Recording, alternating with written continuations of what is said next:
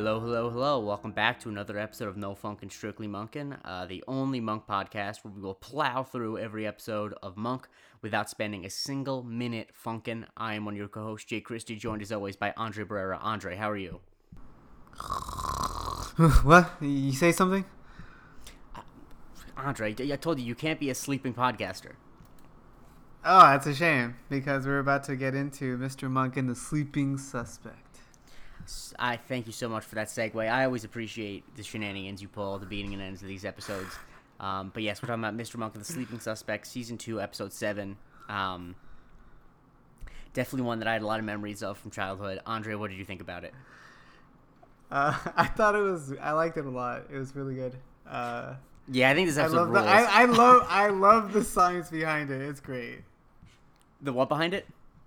Like the science or like Yeah. the technique behind his whole thing. Yeah, it's. I think it's just like it's it's it's great. It rules. Um, yeah, uh, I think that um, we'll talk about it obviously, but it definitely is. Um, it gets away with having a killer having the most obscene alibi of all time, which is of course being in a coma, and obviously you can't plan to be in a coma. Like that's kind of a given. But they have their cake and eat it too. Because they make it that he was planning to have a good alibi, but he stumbled into having the best alibi. Right. Yeah. No. I um, I can sympathize with the guy. There's like a scene later on. I- mean, uh, there's a scene later on where Monk's talking to him, and he has like a really, a, a really good way of looking at it. Like, yeah, I wish I could be sleeping through what we're going through right now. Like, Yeah, that'd be pretty great if I could go into a coma today and then come out fine, like, you know, X months from now. I don't even want to speculate because I know if I say any amount of months, that's gonna be not long enough. I Um, would say a couple of years. Yeah, I mean, I don't know if I'd want to sleep through a couple of years, um, but you know, who knows? Honestly, I don't even want to think about it. But um, what do you want to think about is this episode, which this one actually takes a little bit to get to the murder, but um, it like it's actually not even like it. Usually, it's the if cold open or the first scene after the cold open, but episode starts with uh, Stottlemeyer Disher, you know, uh, putting the screws to some random street tough. Uh, I, I don't know. That just it's it feels so cheesy, like not real at all. Yeah, you knew something was up. Like, this is not what this whole episode's gonna be about. So, it's just a prelude to whatever the hell we're Yeah. getting into. And then this guy who we later find out uh, is named um, what's his face? It's uh, uh, Brian um, Babbage. Babbage. Yeah. Yes, like cabbage but with a B. Um, he starts pu- uh, running his car basically against Stottlemeyer's car. Well, against Disher's maybe because Disher gets in the front seat. But um, Yeah. and then he says, "Hey cop, kiss my ass." Yep. Which who hasn't, especially in the last few months, who hasn't had the urge? Um, Yeah. it really, it, that definitely is one of those. Uh, this is PG t- television moments because it's like, there's no way he would say just cop kiss my ass if he was trying to get arrested. Yeah, true, but this is also like two episodes after like some guy getting his head crushed by a. that is true. I mean, I think that that's obviously you know, it doesn't take any sort of. Uh, you don't need to scour the internet to find people making the point of how absurd it is that a show that is listed as TV PG can show someone getting cr- their head crushed by an elephant, but can't say shit. Like that is definitely America is messed up in that way. Uh, but yeah, it is. You're all right. Um, and so I really like the scene because he drives away and Disher gets in the car and Disher is hype. Yeah. He's ready. He's ready to just like get into because what- what, he's never been in a Go car ahead. chase. Yeah, I mean, car chases seem like pretty fun, uh, Mhm. to be honest. But uh, I don't know if I'd want to be in a car chase in San Francisco. That seems like a really bad place to get into a car. Eh, I mean, uh, I feel chase. like Bullitt, the movie, is super famous and it's in San Francisco and it's about uh, car chase, it's car chases. So I guess it must. I mean, it's probably not fun actually to be in the car, but it is a good cinematic place to get into a car chase because you can like.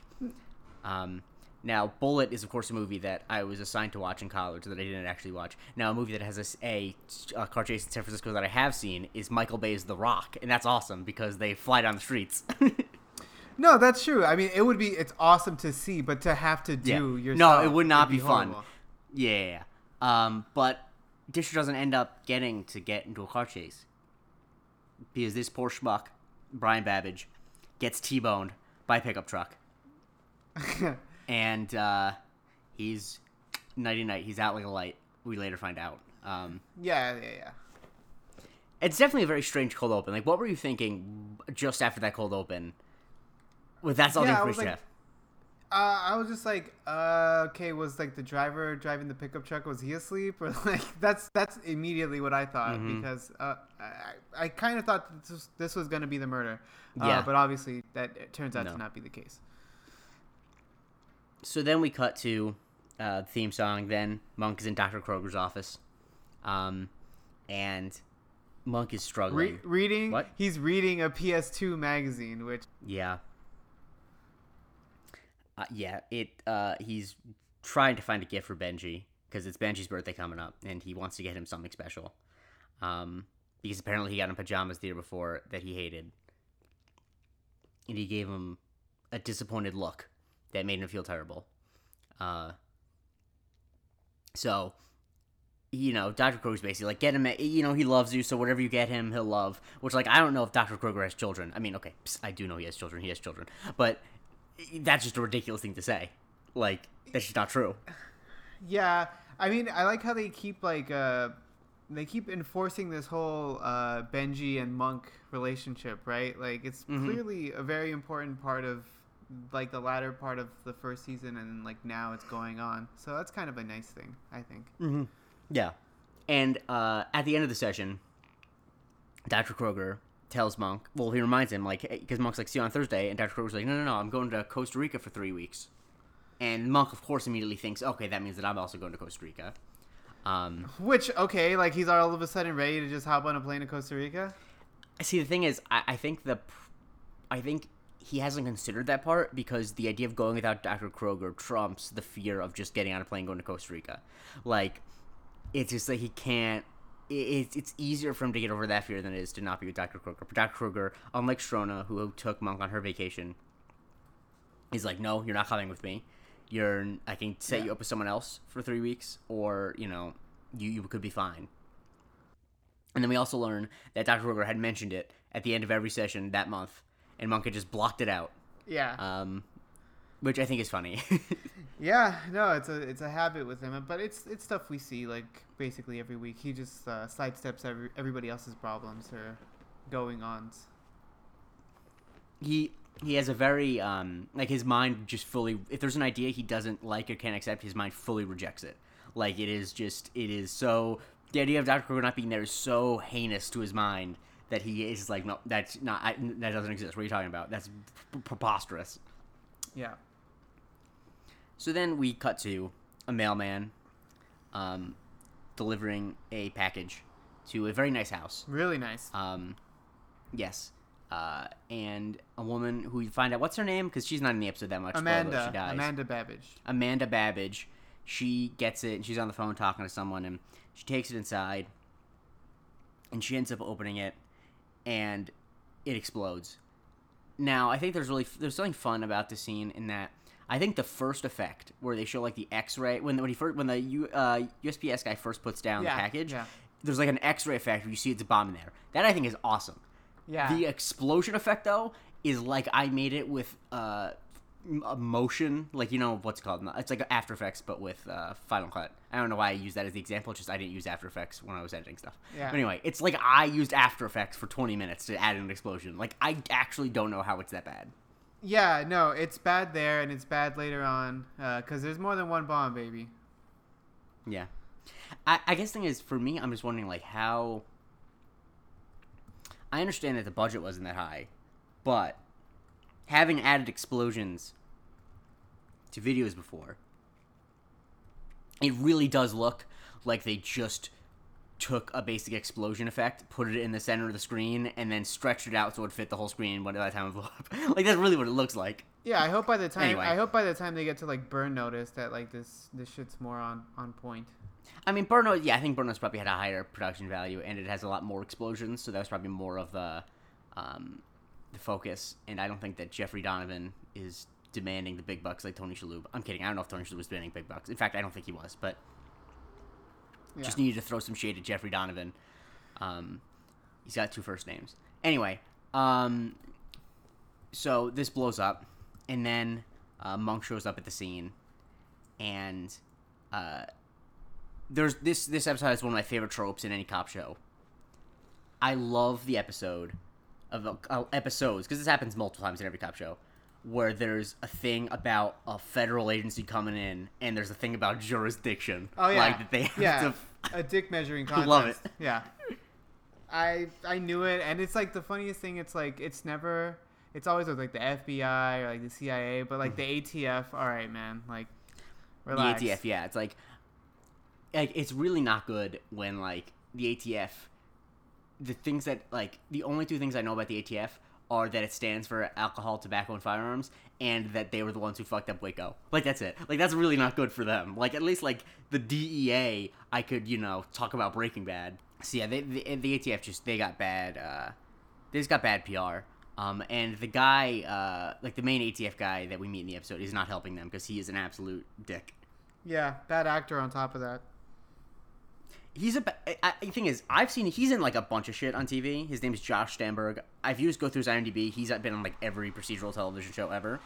Um, and he's normally not bad, but yeah, I think he was like he was dialing on too thick. Yeah. Like I think that we didn't need him to be so Abrasive. like I don't know. I, yeah, exactly. Like it, it didn't really work that well, especially because he's acting with Ted Levine for most of it, and like Ted Levine is like, dude, you're a TV actor, and I have the. I mean, you're a guest star on a TV show. I have the and on this show, and I was in Silence of the Lambs and robbed of an Oscar nomination. Thank you very much. So Yep. you know, and uh, anyway, um, they go inside to uh, the crime scene, which definitely it does not look blown up enough. That was also another thing they did not have the money to do a production to actually make a house look blown up. Right, but I was glad that the cat made it out because that. Oh, thank God. Yeah, yeah. Very worried. Yeah. I hate to tell you this. I am not definitely not a cat person. I don't know if I ever mentioned that. I know you love cats, um, so it would never would come up. But it's just FYI, I'm uh, I didn't grow up with cats. My mom is very allergic, so kind of never been a cat person. Fair enough. Um, I'm It's very sorry, It's okay. but uh, you know, Luna is uh, she's a good girl, Yeah. so that's what's important. Thank you. Um, yeah, I mean, it, I mean, the thing is, it's. I think that there's very much a thing where people like want to pit cat people and dog people against each other, where it's like, I just don't know who. How could you have hate in your heart again for either? I just don't. That just is bizarre to me. I have both. um, I have both. I'm a. I don't have any preference. So, mm, yeah. hmm Yeah. Um. I mean, to be frank, if I had to rank the I, dogs number one still for me, but like if I'm being honest, bears are right up there. Like there's nothing in the world I just want to pet bear really badly. Um. But that's my own thing. Um. I've been looking at r slash bears and then bears doing human things. Last night I went on a deep dive. Um. Unbelievable stuff, guys. Just whenever a bear is doing something that a human would do, holy shit. Okay. Um. How much karma do you Anyway? I had to get this. Uh, comment karma or because I don't use don't use link karma, but comment karma I have over one hundred seventy five thousand. I think Wow, um, that's impressive. I'm I well because I spent a lot of time because there's this is a secret guys. There's actually a secret Reddit uh, subreddit for people over hundred thousand karma, either comment or link called the Century Club. And I heard about that when I was very early on in Reddit. It's like I gotta get into the Century Club. It's an exclusive club. Uh, it's so exclusive. I've never with- fucking heard of it. Exactly. And so I got into that, and then I kind of stopped commenting on Reddit for like four years. But then since quarantine started, like actually like two weeks ago, I'm like, Fuck, you know man, what? I I, want to see keep losing your how much comment karma I could have by the end of quarantine. And so like I've been commenting like ten times a day at least on Reddit, just with like not stuff that's like really basic, but just like okay, this is good at numbers, and it's it's really not good. It's not healthy, but it is. Uh, I've been very successful. Um, I, as I've aged, I've gotten very good at determining what people on the internet will agree to. But anyway, um. So they, they they they they have all of the evidence of the bomb, and I don't know how bombs work. So I, I'm not. I want to say that it's implausible that all the evidence from like the the wrapping that the package came in would still be like surviving, like would still survive because they can see like the return address and yada yada yada. I actually don't know. I don't know how bombs work, so I don't want to. Yeah, no, I'm, I'm more. I'm with you. Like, I, I didn't think that there would be that much to go off of. At all. Yeah. I, I think it actually. I think it really depends too on like what type of bomb because I know a lot of bombs are more like shrapnel based. So in that case, it, they probably would survive. Well- but I don't know. Like there's a lot of fire. Uh, but the problem is, of course, because they just use a basic fire effect for the bomb, you'd think that it would all burn up. But I'm not gonna question that. I don't know bombs. I don't want to know bombs. I would Google it, but you know, Yeah, no. I, I don't want don't want the ATF coming to my door. Um, Especially not this guy. But No, so, absolutely so so yeah, like what are the other clues besides like uh, kind of like a bomb ad or like an address? so the knot. the yeah, knot. the knot. Yeah. Uh, It's a very unique knot. I mean, it didn't look like that unique to me. Um, I think that you, there's a bit where you, when you see it on the shoe, you can get a good clear look at it, and it looks like it's like basically three circles together in a way. I don't know if I, I mean, it's definitely it's. I don't think it's like a the. It, I think it's a bit far fetched for Monk to say that it's the only time he's ever seen that knot, but it is unique enough where like if there if you if the murder victim's brother tied his shoes with a knot the same way as that, you'd be like, oh wow, that's pretty similar. Um, so All right. but also my favorite clue because I think that this is such an an awesome clue for a mystery because it tells you a lot, but it do- at the same time doesn't tell you anything at all, which is that the bomb was sent to her old address that she moved away from two months ago. Right. Yes. True. That's very Because, true. like I said, it tells you a lie. It tells you that the murderer doesn't know where she currently lives, but that itself doesn't really tell you anything. but it tells you that at some point they did know where she lived. Ex- yeah, exactly. So like it can rule out people, like like the other brother who was apparently just there two weeks earlier. But like it's not like you can look up a database of people who don't know where she currently lives, right? Right. Um, so it just I think it's the perfect amount of information. Um, uh, and also it just it's kind of funny because it's like wow, this person wanted to kill this woman so badly, but he doesn't know where she lives. Um, So, great stuff. Yep. So Yeah. so yeah. So then like right after that we meet the brother because apparently she has two brothers. Um, Mhm. and we find we we meet Mo- ah sorry we meet one who is uh that one dude from Final Destination the first one. Uh, Devin Sawa's friend. Have you seen Final Destination? Oh, Okay, I lost your audio. I lo- okay, Yeah. Yeah. All right. Take it from and uh, we meet the other brother. Oh yeah, so we meet the other brother, and it's played by the guy from uh, Final Destination One. Uh, Devin Sawa's like best. I haven't seen, I haven't seen Final Destination one. I've only seen uh, bits and pieces of three um, on cable. I don't, you know, feel like uh, I need to go back. I don't think I'm missing that much. Maybe continue. It's a pretty good movie. Um, it don't watch it before you take a flight. That's all I can say. I mean, I'm not gonna be taking a flight anytime soon, so True. Well, anyways, so yeah, his name is Ricky Ricky Babbage, and I mean, should we just say it now? The other brother is the guy who's in the coma. in the beginning, yeah. Yeah, Brian Babbage. And the ATF stooge immediately thinks it's Ricky because well, because Ricky's a dick. Like Ricky's just like a bad guy. Um, he's unlikable. He's a trust. He's just like the worst guy. Yeah. So I really don't blame anyone for thinking that he's a murderer. Mhm. But Monk is like, nah, it's not him because for two reasons. One, because like I mentioned, he was at Amanda's house two weeks earlier, and um, he would have known her address. And two, there's a knot that it, the guy that Ricky's surfboard is tied to the top of his jeep with, and well, not jeep. It's like some. It's not. It's whatever. Uh, and it is super messy, and honestly, it looks like a knot that I would try to tie. Yeah, because, same. Uh, I was whatever the opposite of a Boy Scout is, is what I was. Same. I still I still uh, tie my shoelaces uh, with bunny ears. I shit you not, Andre. I've never met another adult who also does that. I do too.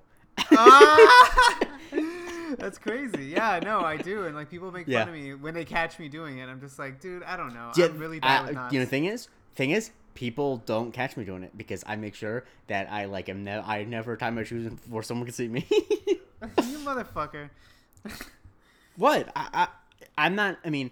Was, th- this is a statement that won't make a lot of sense unless you know me, but I'm not ashamed of being ashamed of myself. Uh, I, I'm just I am embarrassed about almost everything I do, and I'm not ashamed about it. That sounds um, like a so- monkism. It, it, it honestly it does, and I think that that's why I like the show so much because it's like I get it, Okay. like I you know, but uh, um, so they end up taking Ricky in for questioning, um, because you know he should be the in, in in a normal situation he should be the prime suspect. Um, and uh, Wait, no, this is no. They go to the Oh, sorry. hospital Oh, wait. first. Oh, right, right, right. Sorry, sorry, I skipped a scene because I, I, I would have thought by now that I know how to read my own notes, but no. So they go to the hospital because Monk wants to check in on uh, Brian, the other brother. Yeah, because he, ba- he he eliminates freaking Ricky right then and there, essentially. So he's like, "Well, I want to see what what the other brother has got to say about it," Mm-hmm. which is nothing. So, so yeah, he's he's in a coma, um, and uh, there's a a visual gag that is just tr- I think is just great. I know I've talked before about how Monk doesn't sometimes the comedy is what doesn't work about the show, but Oh, when yeah. he drops that, what did you think when he, when he drops the pen? Is It was like, I, you know, it actually made me laugh. Um, it's just the way, yeah. So basically, it looks like he's jacking the guy off while he's in a coma. It- and the yeah. reason why it made me laugh is because the implication of what the nurse thinks is going on there is that this grown man in a suit is randomly jerking off a man in a coma as two police officers and a woman stand around and watch. right? Yeah, yeah, exactly. I didn't even think about that until right now. Like, yeah, what kind of, uh, yeah, I don't know what was going through her head. I mean, it is what it looks like. And what is it? Like, it's leaking. Yeah, yeah. He says it's leaking. I'm just, I lost it then. And then, Oh, so man, yeah, I, so yeah, that's pretty much it. Like, it's nothing else that happens. They, they I mean, they just confirm visually that he's in a coma. Well, Monk. Well, doesn't Monk? Is that is that before? Is that that time that he finds the shoes, or is that no, later? it's the next time. Yeah, that's what I thought. Um, so yeah, Monk, Monk is like he's the guy, um, eh, because you know, he's the guy. You know, Monk just knows uh, that he's the guy, and this happens a lot, and I think it's always good. I always love when Monk's like he's the guy, and you know, either the captain or Sharona or eventually Natalie is like, what? He couldn't do that. He was, you know, uh, he was microscopic and um, floating in a bowl of Cheerios when the murder happened. And he's like, no, I don't know how he did it, but he's the guy. Yeah. Um, But I don't know why offer- but offers- point of reference was Honey I Shrunk the Kids, but yeah, but offers nothing to prove it. It's just like, no, all right, man. nothing. I mean, yeah. Uh, and so now Ricky is getting interrogated, Yeah. and he says he truly puts on a tour de force of being a shithead in a scene where he talks about how he tried to work once and he hated it. Yeah. Um, which like, jeez, man, oof. I Did they ever say what his parents did? no. Um, which is I, I don't mind so much. Um, it just you know the rich, uh, you know um, was gonna say that. I think it. I think this guy, this actor, is playing it up a little too much too. I think him and the ATF guy are really like, we're gonna make you dislike these characters, and it's like, whoa, whoa, whoa, whoa, whoa, whoa. Like, you, one guy is the ATF guy who's trying to take jurisdiction over from the character we like, and the other one's like a rich trust fund, trust fund guy. You don't need to work that hard in order to make you hate these people. like, it's not. Uh, you don't need to go. Uh, you don't need to press dial down that much. I wonder, like, what happens, like, how many of these bombs. I guess basically, when does someone else step in for the ATF? Because I feel like after the second one, there would have been, like, Mm, some. No, I don't think they would because who would? Because it's not federal. Um, Well, if someone is Well, I mean, sending is bombs. insofar- Yeah. And through the mail. I don't. Th- um, I guess you're right. That is, but I think that that is still the ATF because the ATF is the arm that investigates banned substances like that. In a in a contraband substance would be a bomb. I don't actually. Th- I mean, the FBI, FBI might eventually, but I actually think that is still the ATF's jurisdiction. Alright. Um, but also the ATF. Once again, no one no one knows what the ATF does. Like, think about it. Like, really, like what? I have no clue. Because thing is, the the ATF is supposed to be alcohol, tobacco, and firearms. And those You are all legal things. About the firearms, you Yeah. only ever hear about the firearms though.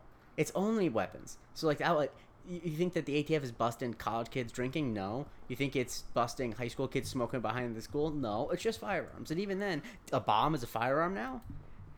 any A- any if you- ATF members, like, that want to, like, let us know, fill us in, add us. I'm so. Well, see, Andre, we're so in sync. I was literally just going to translate to that exact joke. Yeah, yeah, yeah.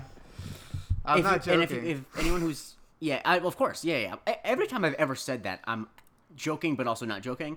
Um, but anyone who is like a devoted listener to the podcast, by the whenever we finish this up, all 125 episodes, please give me a list of all the different types of people we've asked to reach out to us. Yeah. because it's gonna be like it's just every demographic. It's gonna be like, uh, you know, uh, Peruvian contortionists. Please reach out. Like that's what we're gonna be getting to. But anyway, um, so uh, the ATF Jag uh, kicks Stottlemeyer out of the interrogation because he's an a hole. Um, and Stottlemeyer basically is like, Monk, what what do you got? And Monk tells him something that he doesn't want to hear. Yeah, he just he he confirms like that he just thinks it's Brian. It had to be him. That there's no other way. Well, I mean, well, it, to play devil's advocate, yeah, of course it was Brian. He had an accomplice, right? Well, no, he thinks he didn't have an accomplice, right? No, I'm, I'm, Okay. I'm playing Stottlemeyer, so you can give me the, ah, you know, because it's he couldn't have an accomplice because why would he go through with it? Um, even after uh, B- uh, Brian was put in a coma, because there would be no reward because, you know, if he's in a coma, he can't collect the money he would get. Dude, honestly, I didn't think he was actually in a coma. See, that's the thing. I that's the thing I like about this episode is that uh, there's one bit about this arc that I don't like, but um, I do like that he actually is in a coma because it would be very easy for it to be like that he's you know somehow faking it, like that he took some type of substance to put himself in a coma, which um, or like to make himself appear dead, which I still have not forgiven the first Sherlock Holmes movie for pulling on me. Um, Just if writers out there don't do that, whatever you like, Romeo and Juliet was the only thing that ever needed to do that. Don't make your character take something that makes them appear dead or in a coma. Just stop it. Um, so the ATF guy comes out and asks Stottlemeyer, you know, hey, you want to co-sign my opinion that uh, Ricky did it? And good on Leland. He looks like an idiot, but he he sticks with this guy Monk, and he says, no, I think it was Brian. Yep. I I mean, he's it's the least he can do after all the times he saved his ass. That is true. Um, and then we cut to uh, a scene that I like a lot, which is Benji's birthday party. Um, and uh, what game is Monk playing? Of course, he's playing. Uh, he's he's he's he's he's pulling out all of his party tricks. Uh, mostly just guessing everybody's presence. No, no, no. I'm talking about before that. When Sharona finds him in the kitchen, he's playing a game Oh, called Are They yeah. Gone Yet? Yeah, yeah, yeah. Okay, yeah. I, I remember that now. But yeah. Yes. But yes, he is doing a party trick. Continue talking about the party trick he's doing. Yeah, so he's just like shaking up all the boxes, and uh, so he guesses that one of them is a, a jigsaw puzzle, and by the weight of Mm-hmm. it, I guess he he figures out that it's seven hundred piece puzzle. Um, Mhm. Do they go through another gift, or is that no? I think it's just No, the next one is just is Monk's gift for him. And what does Monk get him? He gets him a rock polishing set or kit or whatever. Kit. Yeah. It's a kit. Yes. Um, Come Yeah. on, where do you So- even buy that? I don't know, but um, I am happy to report that this is something that comes back up again. Monk was it is canon that Monk was a big rock polisher as a child, um, which I do think is a very funny thing. But sometimes Monk just can't help himself. Like he can't, like he can't just he can't admit that he's not normal and like take himself out of the equation. So like he's trying to do his best, but he can't just be like, okay, whatever I would like is obviously not what I should get for Benji because I'm a weirdo. No offense, Monk. Um, but it just the rock polishing kit just hits like there's just it, it sinks like a lead balloon. Um, yeah, no, it really immediately sucks all the fun out of the party. I'm just like, I felt so bad. and Monk he sees the look again too from Benji, the disappointment. Yeah, which, come on, Monk, be better. Yeah, it is. It is really sad when Monk says, "Let's do it right now. Let's." There's some good rocks out there, because Monk is so excited because he's like, "I get to polish rocks," and uh, no one wants to polish rocks. Like I had a lot of weird hobbies as a kid, and even I wouldn't want to polish rocks. Okay, can we just like stop talking about polishing rocks? I'm already falling asleep here. I'm, I'm gonna be like Brian sorry. Babbage. Yeah, you're gonna be like the, the sleeping suspect over there. Um, so Oh, but somebody. then there's a we there's a special guest. Who is uh it? Your boy. It is Sharona's ex-husband Trevor, who is whoever cast this. Bravo, because you want to talk about a guy who just reads deadbeat dad the moment you see him. Oh yeah. holy hell! Where have we and seen like him? he just, I don't know. I don't. He doesn't look familiar to me. I feel like he was in The Departed. Was- let's see if he was in The Departed. I want to Sorry, say I can't say The Departed without saying it like Matt Damon's character does when he says the titular line of the movie. Um, Yeah.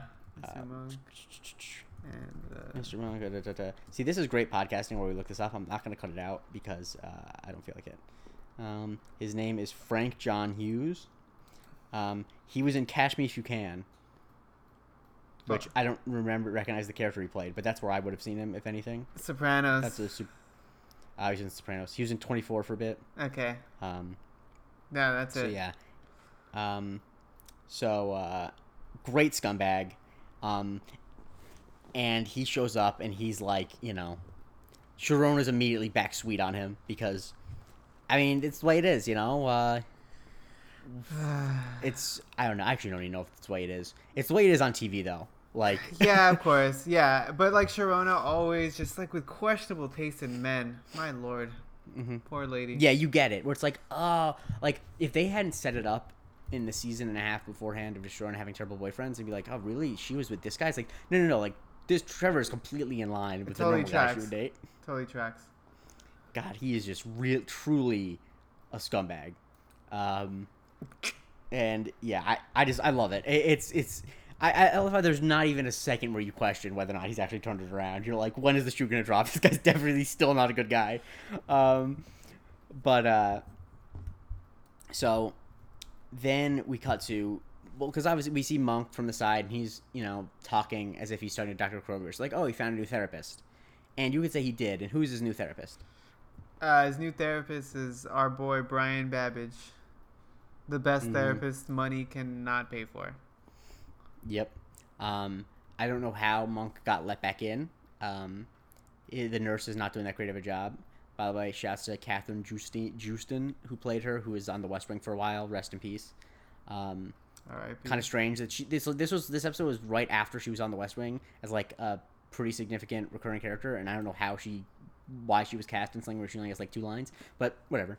Um, but during this therapy session that Monk has, he finds another clue that I re- referenced earlier: Brian's shoes, which uh, are still tied, which is weird. I don't know if I don't know if you if you get like taken to the actually they probably would just rip them off. They wouldn't untie them. Okay. Um, but yeah, he finds that they're, they're tied and they're tied just like the bombs.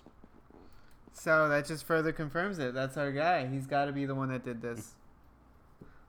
Uh huh. So we then cut to Monk and Sharona walking up to Brian's house, um, and uh, his maid. Well, well, first and foremost, Monk is you know Sharona's like, why aren't you happy for me? Cause you know, he's trouble. He's really turned his life around, and it's like, okay, like you know, when have we heard that before? Wh- Whenever a character in TV show is talking about a character having turned their life around, they've never turned their life around. It's never happened once. Yeah, no, the second that he says in the episode, like, uh, I'm never going to mess up on you guys again, like, okay, he's not making it past this episode 100%. No, absolutely not.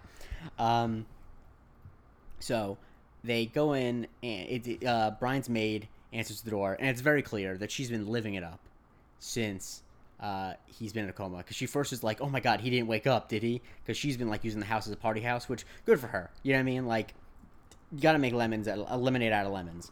Um, so she's living her best life in the midst of a hot girl summer. You know how it is. So they go in and they're, you know, looking around and uh, first they find uh, a magazine that's open, and it's an article about the best and worst lawyers in San Francisco, and Brian chose a lawyer. He circled a lawyer, which isn't strange. He's in a legal battle, but of course he's looking for a lawyer. But what lawyer did he circle his name number? Uh, You don't have to remember his name. I don't remember his name, but he was apparently a really horrible lawyer. He was he was rated one of the worst lawyers in San Francisco and had been his license suspended twice. So, um, Yeah, no, and so like, why the hell? It- It's obvious that this family has money, so why the hell would he like, um, you know, hire a shit lawyer? and then we see one of my favorite visuals in Monk, just because it is truly, it's another one of those clues where it's like it definitely is a clue, but what it tells you is you can't tell, which is the ketchup room, where there is a room Yeah. where there are many bottles of ketchup sticking to the ceiling and a couple broken on the ground. Ju- I think just like whoever thought of that is a fucking genius. No, Like, for awesome- sure. An awesome visual. Yeah, I was just like, oh my god. I, I thought there was like some serial killer shit going on at this point because I'm like, who the hell? What is the point of this? But it's fucking genius, like you said. It's great. like it, it's the perfect type of clue because it doesn't make sense until you have the other pieces like on its own it tells you nothing about what's going on but as a clue with other information you find out later it's like oh of course and i don't know i just love the, the shot of and whoever directed it too was a great move just the shot where you see it from the top of the room and you see monk enter and you see it like and the, the ketchup in the foreground i don't know i think it's just absolutely wonderful Yeah. um and then so like an idiot uh Brian's um, maid opens a package. Well, he's opening his mail, and there's a package that is very clearly a bomb. Um, and Monk grabs it, and he throws it into a very conveniently placed bathroom. Um, And it blows Uh, up. it blows up. Yes. Um, Another horrible effect, but okay, yeah. it's fine. Also, great on Monk for getting into the toilet. That probably helped cushion the blow a little bit. For sure. Um, Yeah, he's a Have you ever seen videos of people uh, throwing? I've seen a couple of these putting firecrackers into the toilet. Uh, yeah, I just, it, I, it never appealed to me. That's, I'm not that destructive. See, the thing is, I'm not that destructive either. I'm not a pyromaniac. The thing I like about it is that there's basically no like light explosion. It's just that the water waves amplify the pressure from it so much that basically there's no light explosion. The toilet just splits in half. So it's it completely anticlimactic. It's just like. And then the toilet just in half. And it makes me laugh every time because it's not what the person expected. They thought it would be like a big shining pole. It's like, no, there's no light at all. Just a toilet that's cracked in half. Um, I kind of want to see this uh, now. yeah, it's well, I'll keep talking. You know, I have no problem talking, so you can look it up while I do so. No, no, I'm Um, not going to. I'll watch it later. Okay. Uh, yeah. Um, but Monk you gets blown back, and then uh, the police are there, and Monk is basically deaf, which is great. Um, it's always nice when you can take another one of his faculties away from him. Yeah, this Um, is like the second time he's gone through like some weird shit like this, right? Where he's like yelling. Yeah, and not not the last. Uh, not of the course last. not. Um, no, there's a whole. I say this. There's a whole episode where he uh, loses some type of faculty, and it's pretty good. Um, so he's yelling about how he still thinks it's Brian, and Stottlemeyer once again doesn't want to hear that because why on earth would Brian mail a bomb to himself? Um, which I think is like a pretty easy explanation because it's like if you are someone who has two siblings that you're trying to get money from, if both of them happen to get mail bombs and you don't, like that's Yeah. really obvious. Like you actually you have to send yourself a mail bomb. Yeah, if nothing else, what we learned from this episode is this guy is a genius. So he thought it all. Oh yeah, yeah, through. yeah, yeah. Yeah. Also, let me just say, his house was definitely big enough. Greed is bad. He didn't need uh, his uh, siblings' money. That's ridiculous. Come on, guy. Yeah. Yeah. Uh, it, I mean, I, I must be honest. If we had a f- bigger estate taxes, wouldn't be a problem. Um, don't sound off in the comments below. So, um, uh, so let's just talk about the howdy doody thing. Stottlemeyer says to Monk that he wants that he wants Monk to give any other suspect other than Brian, even if it's howdy doody, and Monk says, "Why do you think that howdy doody did it?" Yeah, like, okay, who the hell is Howdy Doody? Oh, how am I the younger one on this podcast? Howdy Doody was a puppet cowboy in like the fifties and like in sixties on daytime television. He was a kid show. Okay. Um, and I just love where uh, Monk's like, I think Howdy Doody was a puppet, and then when the ATF guy comes in. And like they cut to when he's like looking over at Monk, the one thing he hears him say is like, "Yeah, I think Howdy Doody was a puppet." Yeah, you know, I.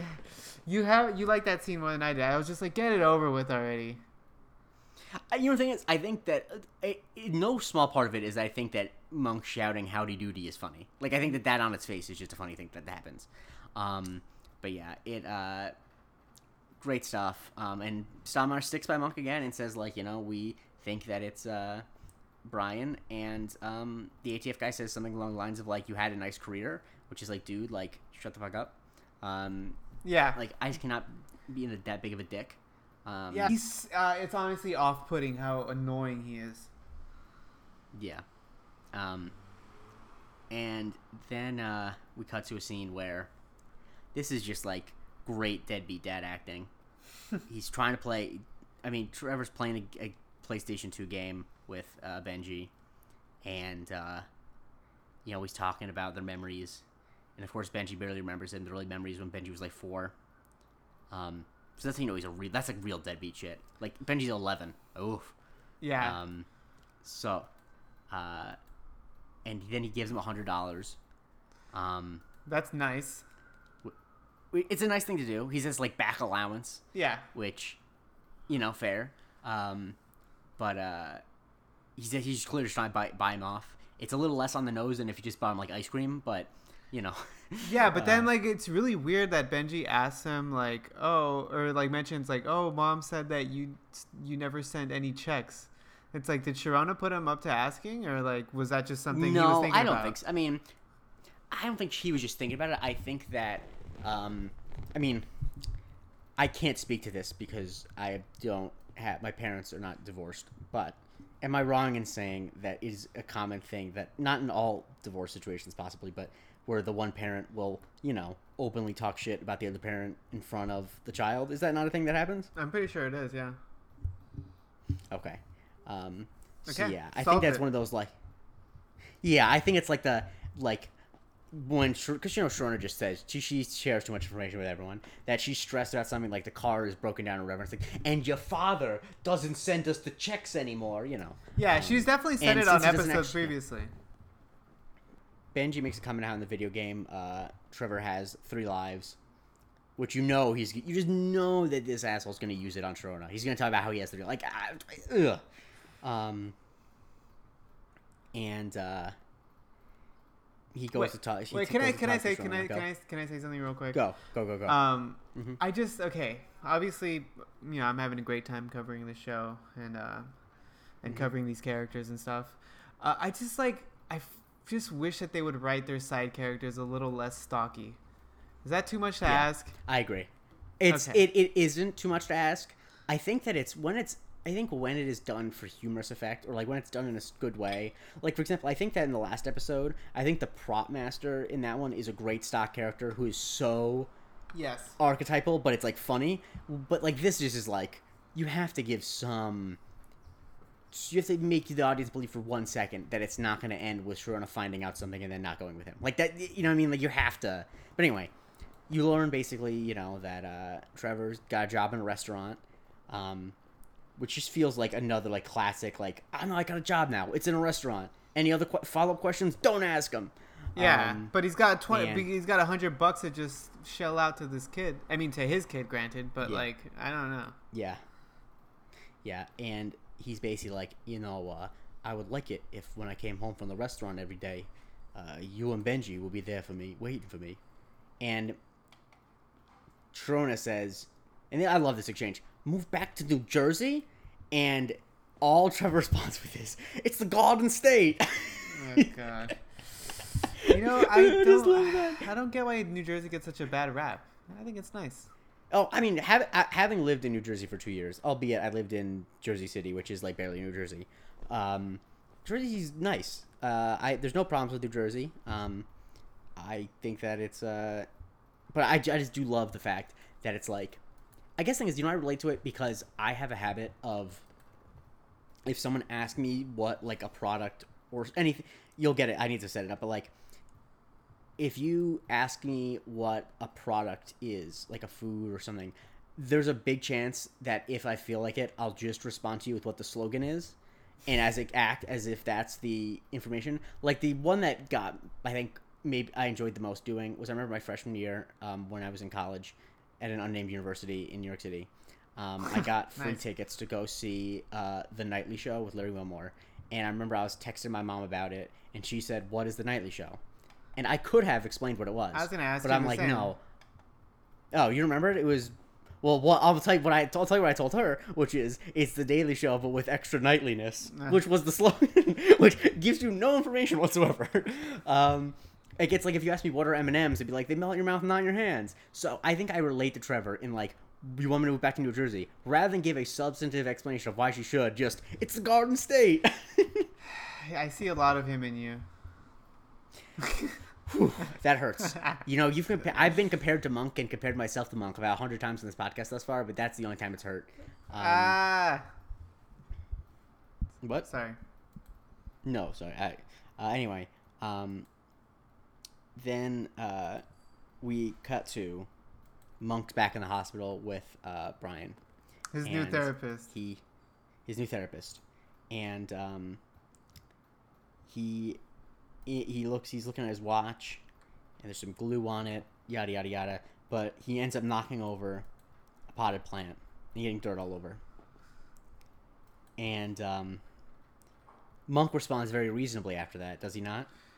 Um, remind me like what? I'm being sarcastic. I don't know if it comes through Zoom. Okay. But uh, Yeah, no, no, no. He, so he like starts cleaning him off, right? No, he starts vacuuming. and then, yes. oh, But what does he do? He's vacuuming. He's vacuuming. What, what mistake does he make when he's vacuuming? He fucking. Oh yeah. Okay, so he, yeah, he unplugs the fucking uh, the machines, like the uh, the ventilator and all that stuff. The ventilator. Yeah, the ventilator, so he can plug in the vacuum cleaner. Um, but you know what was really hilarious when he started vacuuming? I was actually paying attention to the the pattern in which he was vacuuming because I wanted to see if it would remain Mm. consistent. Mm. It's funny that since I first saw this episode, I became aware of the fact that it's a very common urban legend um, that that has happened, actually happened in the past, where a custodian killed a patient because they were vacuuming um, on the ground because they because, because they unplugged life support. Uh, that's never actually happened, um, uh, but it is funny that that is a common urban legend um, that I've seen multiple places. Um, and yeah, I'm gonna say it has It's happened. I'm gonna say it has. The, the, the problem is, I don't want to get the, the problematic part of it is that the origin of it is almost certainly from. This is just I don't even know why I brought it up because I knew. I was like, oh, as I was saying it, I'm like, oh, I know where this is actually from. I shouldn't bring this up, but it's because it was from or basically in like the early '90s when South Africa was re- was integrating. It was always about like how a black janitor did that to a white patient. Like that's that's so it's it's that's why it makes you feel Oh. icky because that's where it originally come from, which is like, of course, because what doesn't come back to racism? Um, I mean, ha- half of Monk's half the jokes about Monk being particular about racism. I realized we didn't talk last week, last episode about how there's a uh, Monk gets up during the speed dating right when a black woman's about to sit across from him. So you know, Oh, that's right. yeah. Oh my god. Jeez. Okay. uh, but anyway, this time Monk does not look like race- a racist. He looks again like a sexual deviant. Because what does the nurse doing? he's uh well i mean to his credit he's actually saving the man's uh life kind of right he's giving him like uh the what is it called Chest compressions. yeah that um but like obviously she sees him from behind so it just looks like he's like, like getting off on him or something i don't know but Yeah, it's unclear just based on where the holes on a man are, how he's doing that, but it's whatever. yeah so of course she catches him being a sexual deviant like you said and uh so stupid. and, and that's and that's that I, I, I, it's it's dumb that those jokes really work because those jokes are from a much dumber show. Like, it really is just like a completely different show. no you're right it's i mean hmm yeah that, that's all i can say So then Monk uh, is going with Shorty's meet, uh, going to Richard's place, Ricky's place, excuse me, um, and Shorna tells him that she's leaving on Friday to go back to New Jersey. Um, and Monk is beside himself, as you would as you would expect. yeah Like she's the reason he was able to leave his house after three years. Like, come on. Right, and she's leaving like knowing that like uh, Kroger ain't there either. You know, it's kind of Mhm. leaving him in a tough spot. And and like her thing is like, oh, my sister will check in on you. It's like he needs a full time nurse. You know that. You're being irresponsible. Like, what what does this guy have? What is this Trevor guy? I mean, Trevor guy. I, he, she's you know clearly just needs uh a father is figure. desperate for. A fi- yeah, she's like she's just desperate in a lot of different ways, and so I really can't blame her uh, too much. But um, Ricky ends up showing up, and um, and uh, then what is it? He says that he was just visiting his girlfriend, and then he visited her sister. Real charmer. Um, yeah, that made me laugh. yeah, it's like it made me laugh in the in a like this is so absurd. Like this is like this is like you were the bad guy in an '80s like nerds movie. Like that's really what it is like. Well, not only that, because like right after he says it, he gives like a total douchebag laugh right after it. So it's just the icing Yeah. on the cake. It's great. Um, and so they go into the uh, the apartment, um, and uh, they are asking some questions, and he ends up opening a package, which he says is for like the cigars he gets from a friend in Key West. Yeah, but this is Um, right after they tell him not to freaking open any packages. Exactly. And Monk is like, because he's like, no one knows about these. And Monk's like, does your brother Brian know about them? And then he, like an ass, throws it up in the air. And Sharona catches it, and the motion act is it, motion activation is on. right. So and then we what, cut to commercial. why didn't it like have blown up right then? Uh, because it's a two-step thing where the first step is where you, by opening it, um, you uh, it's it readies it, and then when it moves after being opened, I'm not 100 percent sure. I'm not a bomb expert. Um, I don't know. I was just gonna Uh, say, all right, it's giving out all the tips. I think that I think that it makes it made sense to me because you have to think about how you have to make it hard enough for the bomb to be triggered that it won't blow up in route. So like, Yeah, it- true. you have to you know it, it can't be that easy to blow up. Um, and so uh, um, Devon Sawa's friend is on the phone with the bomb squad, and they say um, they're talking Monk through it, and Yep. basically it ends up that Monk has to cut uh, a wire that goes from the detonator to what is it like the bomb itself or something like that, whatever. And there's two wires there. And would you believe me when I say that Monk can't decide which one to cut? Right, but like you know what? He stepped up to the plate like twice in this uh in this episode. He did. You know? He does end up he does end up defusing the bomb. Yeah. and uh, yeah, because he cuts both wires, um, and uh, that is uh, oh, and also no, this is out of order. I forgot to mention this. Right before this package thing, Monk gets the clue that finally seals it for him that there's a piece of wallpaper Right. is hanging down in uh, Ricky's apartment, and Ricky says, "Don't bother. Whenever we stick it back up there, it falls back down in four weeks." Um, so that is uh, how Monk determines what happened Yeah, which, which, leads me to Uh-huh. yeah, go- No, no, which no. leads me to the question that I love asking: How did he do it? All right. So he, so he being Brian Babbage, he is very much behind all this. So he's the guy.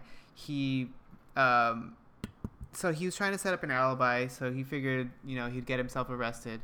But essentially, he was building bombs, and he he was trying to send them out to his sister, to himself, and to his brother. And the way he did it was basically he glued the package to the top of a mailbox so that and, and he used these ketchup bottles. Who knows how long this research took him to do. Um, he like you know was doing a stress test to see like how long it would keep uh, the bottles up there.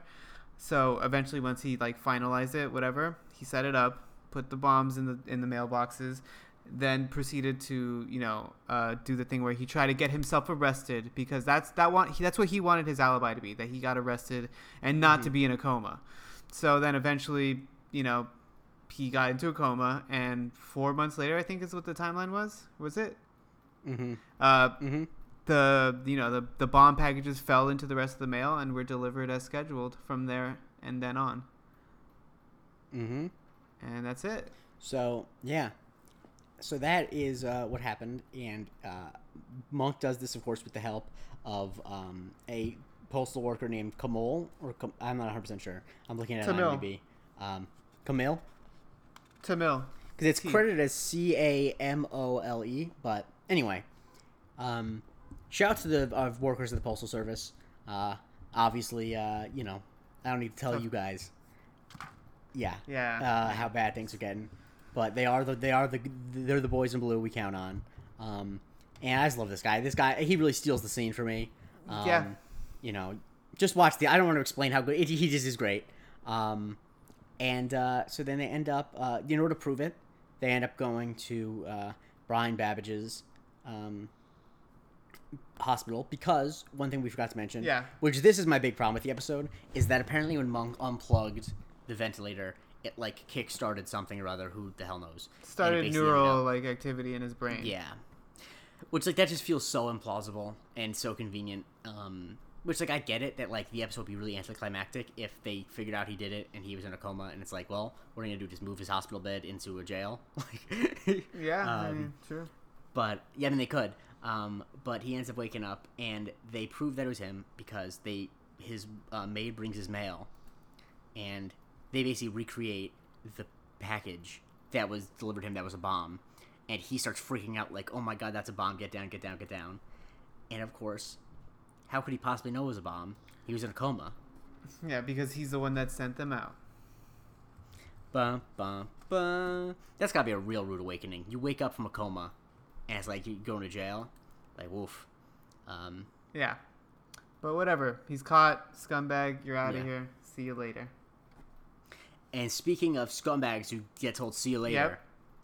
Trevor comes in. The cab's outside, Shrona. What?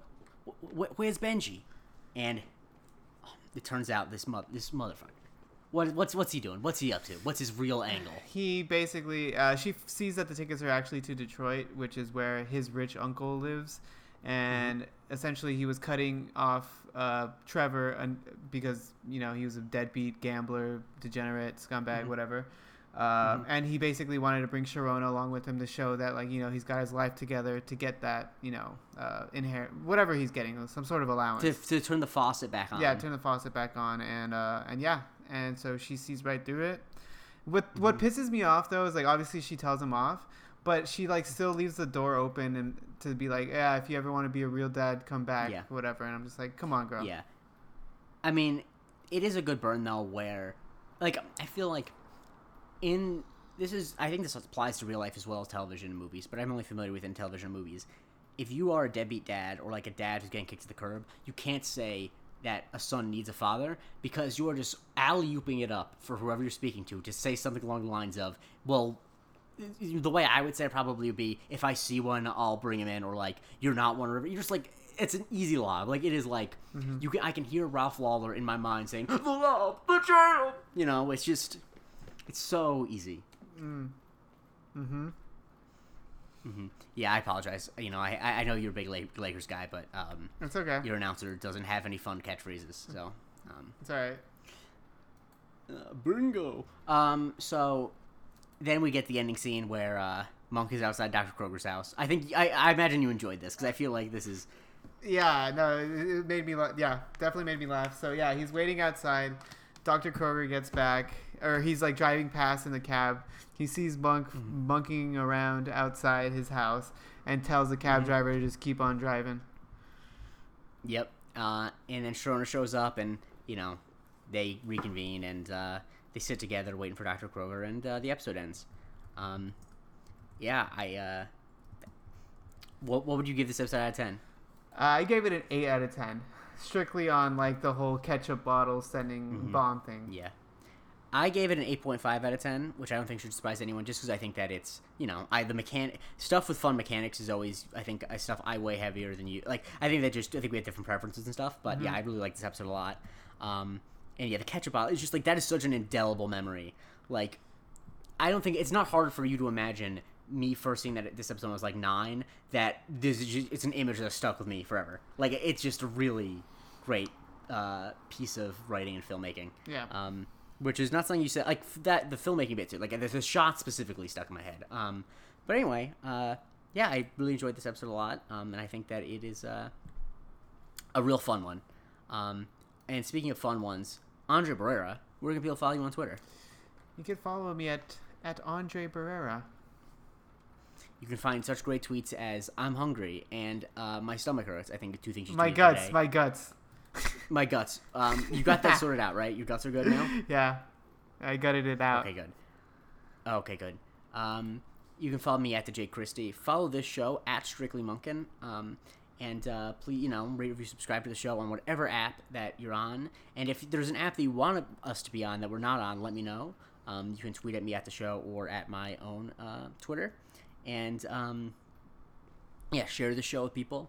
Um, and uh, I don't know, man. Just keep enjoying Monk. Um, I know I've been enjoying it. It's been the better part, well, some of the best parts of my quarantine. I know you feel the same, Andre. Yeah, absolutely. Um, Yeah. But above all that, join us next week as we talk about Mr. Monk meets the Playboy. uh, all right, let's get monkey.